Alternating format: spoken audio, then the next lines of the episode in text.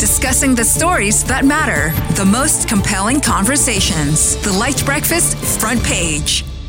Daniel Zulkifli, reporter at The Vibes, joins us this morning. Good morning, Daniel. How are you? Fine, fine. Thanks for asking. Good. How are you guys? Thanks for, thanks Good, for thanks. Uh, being with us. Yeah.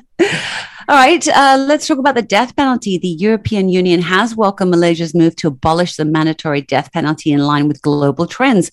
Last week, Malaysia agreed to substitute the death penalty with other sentences, subject to the discretion of the court. So, what needs to be taken into consideration when proposing alternative punishments to the death penalty? Well, basically, alternative punishment should be commensurate with the offence committed. Um, for example, perhaps um, instead of long-term imprisonment, perhaps whipping could be offered instead.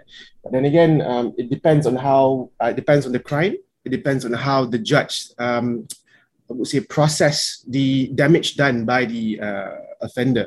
So it's it's actually very I would say a complicated process, but again, the basis is basically the punishment should, the punishment should commensurate with the offence committed. Will that mean that they're going to take another look at, you know, the sentencing structure in terms of how they sentence and what they sentence? This is the complicated part where I'm not a legal practitioner, Mhm. but one my understanding of observing courts and covering court cases, uh, it is at the discretion of the judge, and always they will always at least um, tabulate or articulate punishment based on um, the crime committed.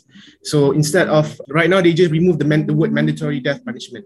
Means that the death penalty is still there, but instead of just issuing a death sentence, they could offer whipping or long-term imprisonment. So right. So it's it's not a blanket sentence that gets um, issued uh, for a particular kind of uh, crime, but it's a case by case basis now. case by case basis, exactly.